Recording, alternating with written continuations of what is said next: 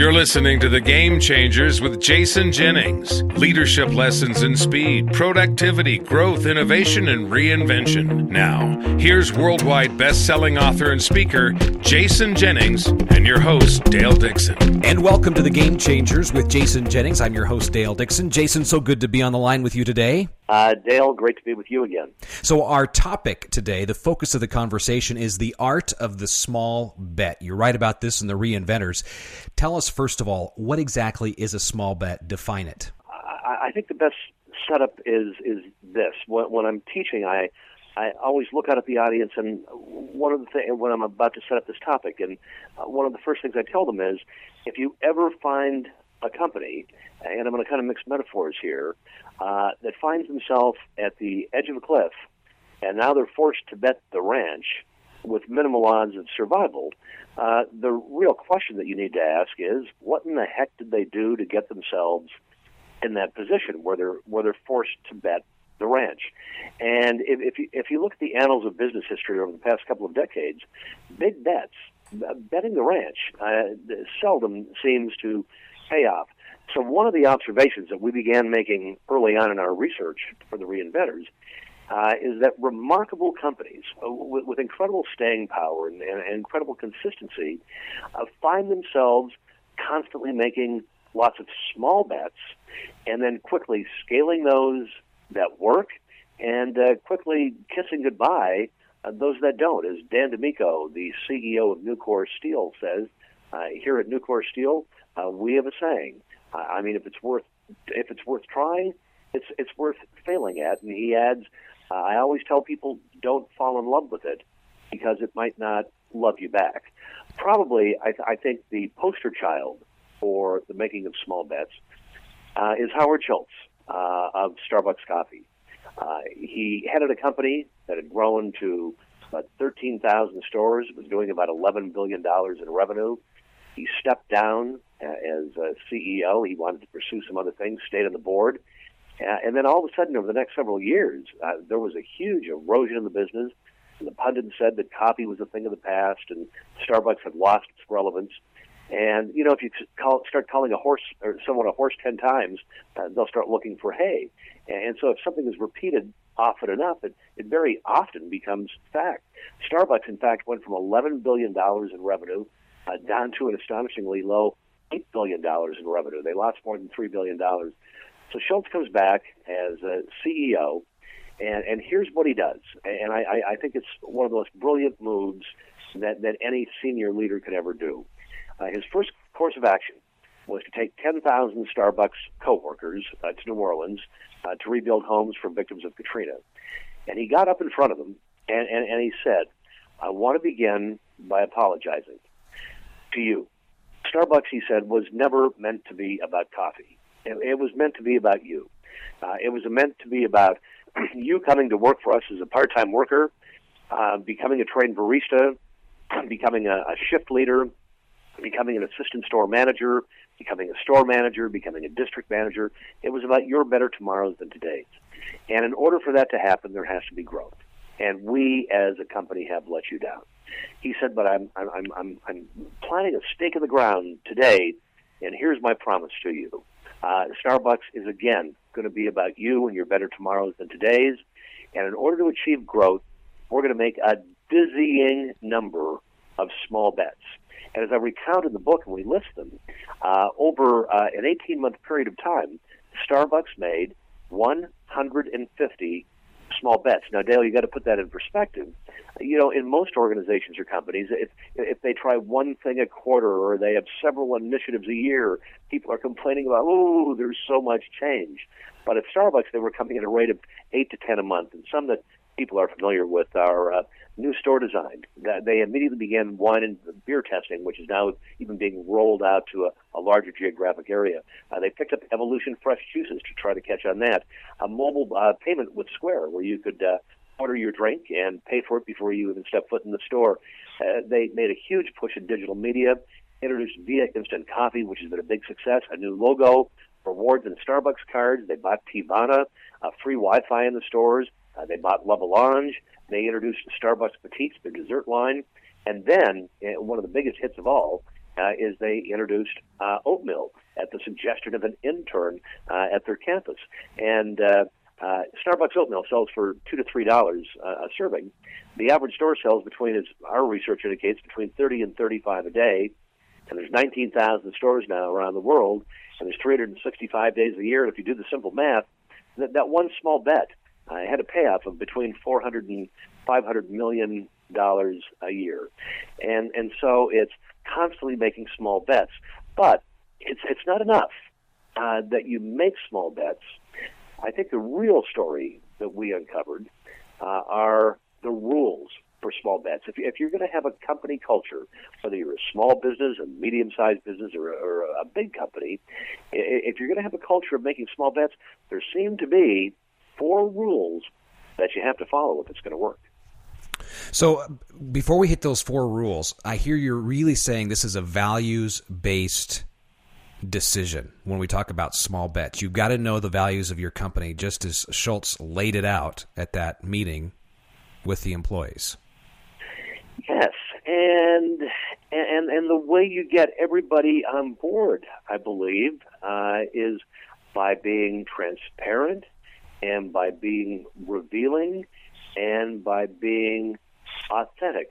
The old model, I can't begin to tell you how many CEOs, getting to teach 80 times a year and having done so now for a dozen years, that's probably 1,000 speeches or teaching sessions. So I've probably seen 1,000 CEOs get up to talk. And there's been a big sea change just in the past 4 or 5 years. I mean, as recently as a decade ago, the CEO was all-knowing. He or she was almost regal. They were surrounded by a pack of sycophants, who catered to their every woman's fancy. They took the stage like peacocks. They never admitted to doing any wrong. And that has all changed. And it doesn't work anymore. No, it doesn't work.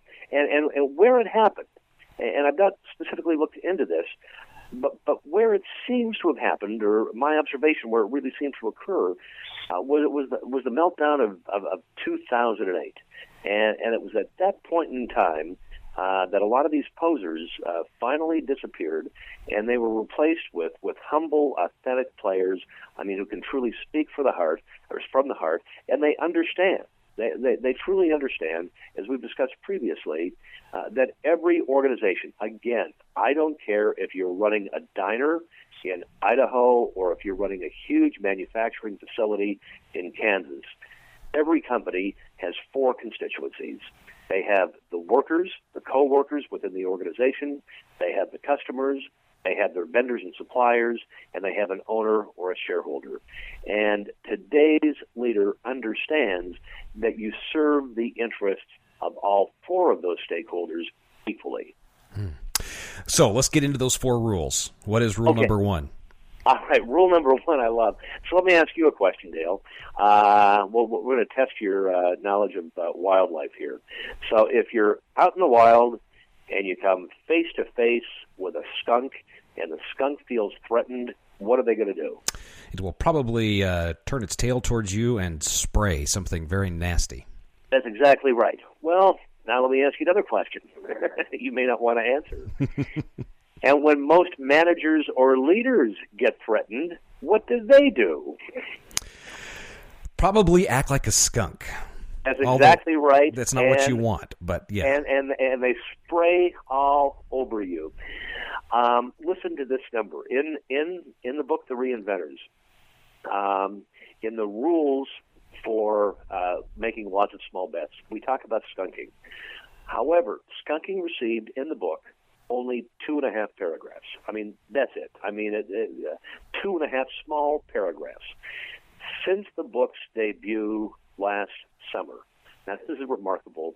We have received more than 11,000 emails, texts, and pieces of correspondence from readers talking about how they have been skunked or how they themselves were skunkers. Skunking is epidemic. And consider the following. Somebody works for a company. And they have the best of intentions. I mean, they want a better tomorrow than today for themselves and their family, too. And they have an idea. And they think about bringing this idea to the boss. And so for a week or two, they're thinking about it. And do I bring it to her attention, or do I bring it to his attention? Do I not? And they talk to their husband, wife, or partner. You know, I've got this idea. Should I go tell the boss? Yes, yes, go and tell the boss. And so finally, after a largely sleepless night, they, you know, muster up as much gumption as they can possibly handle, and they walk in and they say, you know, I want to talk to you about something. I have this idea. I want to tell you what skunking can be. Skunking can be as little as a raised eyebrow at the wrong time. Skunking can be, well, we tried that once, it didn't work. Skunking can be, not now. We're so damn busy. I mean, you know, another time. Skunking can be, that's not going to happen on my watch. I mean, and then what happens? I mean, are those people going to be forthcoming with ideas again? Probably the answer is no, judging by the volume of correspondence we've received of people who have skunked. So do you think it's still as prolific, skunking is still as prolific now as it was prior to 2008 and this sea change that you saw among leaders? Well, I'll tell you this, and I don't want to be an ageist here, but I think skunking is still, based on what we hear, skunking is still huge, but primarily it's an age thing. Mm. Those who are 45 plus, I mean, who learned management and leadership or observed it the old way, struggle with it. Not all, but I think it is an age thing. I believe that the younger workforce, young people who really get it, are a lot more open to collegiality, to collaboration, to listening to others. But I do think, I mean, otherwise we wouldn't have received more than 11,000 emails and pieces of correspondence in 1 year. I mean, about 2.5 paragraphs in a book. That's more correspondence than I've ever received from any previous book. I mean, anything I've ever written before. So is it still out there? Is it still big? I know when I talk to audiences and I ask the question, how many of you have been skunked? I mean, every hand in the room goes up. You see 1,000 hands go up. I say, how many of you have been skunked in the last month? 1,000 hands go up. And I go, how many of you have been skunked in the last week? And probably half the room hands go up. Mm. So it's still big. Rule number one is no skunking. Yep. And that's really, I picked up on that one piece you said. It could be as little as the raised eyebrow. Oh, very often it is. Yeah. Just looking at you the wrong way, I mean, sends an incredible message. So be aware of those nonverbal cues that you have. Yeah, and every leader has to promise to themselves every day, I'm not going to skunk other people. Hmm. I'm not going to do it, which actually leads us to rule number two. And rule number two is this. Everybody gets heard. Everybody gets heard. Now, I just a few minutes ago invoked the name of Nucor Steel. For those people who are not familiar with Nucor Steel, Nucor Steel is America's largest steel company. They have increased their quarterly dividend for 142 consecutive quarters. I believe it's the best-led company on the planet. And once again, listen to the words of Dan DiMicco, who said, you know, we listen to everybody. We try everything, and if it works, we scale it, and if it doesn't, we quickly fall out of love and move on to the next thing. It's by doing this that Nucor Steel has been able to take the time it takes to make a ton of steel from 11 hours to fewer than 10 minutes over the past decade. And one of my favorite stories about Nucor Steel, and it directly relates to small batch, is I was going to visit one of their facilities in rural Utah once, and a couple of years ago. And I know that shifts change at 7 o'clock in the morning, 3 o'clock in the afternoon, 11 o'clock at night. And I pulled into the parking lot about 1:30 in the afternoon. And but it was filled with a couple hundred people. They were all gathered around cars and lunch buckets, and they were eating and having cups of coffee and engaged in very spirited discussion, groups of 4 or 5 and 6 people. I looked at my watch and I thought, it's 1:30. I mean, that's not lunch. I mean, for the 7 till 3 o'clock in the afternoon crew, I mean, well, did they let them out early or what is this? And so when I was talking to the manager, I said, well, what is this? There's a couple of hundred people out there gathered around cars. He said, oh, that happens an hour and a half or 2 hours before every shift begins. He said, those are the people coming on at 3 o'clock. I said, why in the world would they come to work at 1 o'clock or 1:30 in the afternoon? He said, well, the people they're hanging around with are on the cars. He said, that's their team. Everybody here is on a team of 6 or 7 people. And he said, because so much of their compensation, I mean, is derived from making more error-free and completely safe and injury-free steel. He said they get together every day to try to figure out new things that they can do, new ways to improve the process, how to be faster, how to be safer, I mean, how to create more error-free steel. And witness case in point, Nucor Steel's average steelmaker makes, this is an astounding number, about $125,000 to $130,000 a year, but the base compensation is about $40,000 a year. So about $90,000 of their annual compensation comes from making more error-free and safely produced steel. And it's all because of small bets. And as he said, we try everything. And Nucor has to have an ear tuned to the employee. Totally. I mean, 100%. They understand that the only thing that gives them any value, I mean, are the 23,000 people who produce steel for them. I mean, otherwise the company has no value whatsoever. Rule number three, and I guess I've already foreshadowed it, a commitment to failing fast. As near as we can determine, those 150 initiatives or small bets that Starbucks made in that 18-month period of time, I mean, we estimate that about 15 to 20 of them hit. Now, that's a big number. That's a big win rate. And I mentioned those that have largely been successful. But don't fall in love with it because it might not love you back. And then you quickly move on to something else. No sacred cows. And then the final one, number 4. And I'm off to Malaysia, and I'm going to be spending time with the top executives of Maruti, and it's the largest car company in India. And one of their big challenges, I've been doing a lot of interviews and having a lot of discussions with the key leadership of the company. And I've been to India many times, and I'm pretty experienced in the culture, but they reminded me again of why they struggle so much with small bets, and they do. And the reason that some cultures and organizations struggle so much with small bets is because failure is not acceptable. In many cultures of the world, failure is not acceptable. In many companies, failure is not acceptable. And so rule number 4 is this. The reason you make lots of small bets is not to punish people, but it's to learn. At Arrow Electronics, where they are making dizzying numbers of small bets, their CEO, Mike Long, likens it to this. He says, the great thing about heading this company and being associated with these people is, he said, we're explorers. He said, we make acquisitions, we make small bets, we make investments, and we don't know where all of them are going to lead. We have no idea where all of them are going to lead. But it allows us to be explorers all the time. Witness case in point, Google. Over the past 3 years, Google has made more than 300 small acquisitions. I mean, of course, you know, they're well known for their acquisition of Motorola, which is a big bet. Yeah, when you consider their cash hoard, even Motorola was probably not a big bet. But they've made 300 acquisitions over the past 3 years. They're making acquisitions at the rate of 1 to 2 a week, making lots of small bets, allowing everybody in the company to get on board the bandwagon and be an explorer. And I mean, who wouldn't want to be an explorer? Hmm. So when you have a no skunking, everyone gets heard environment where you are have a commitment to failing, and you see it as an exploration to learn, you get away from that idea that we have to have a committee that has to do a 3-month study and an evaluation to figure out if making this one small change is really going to be worth it.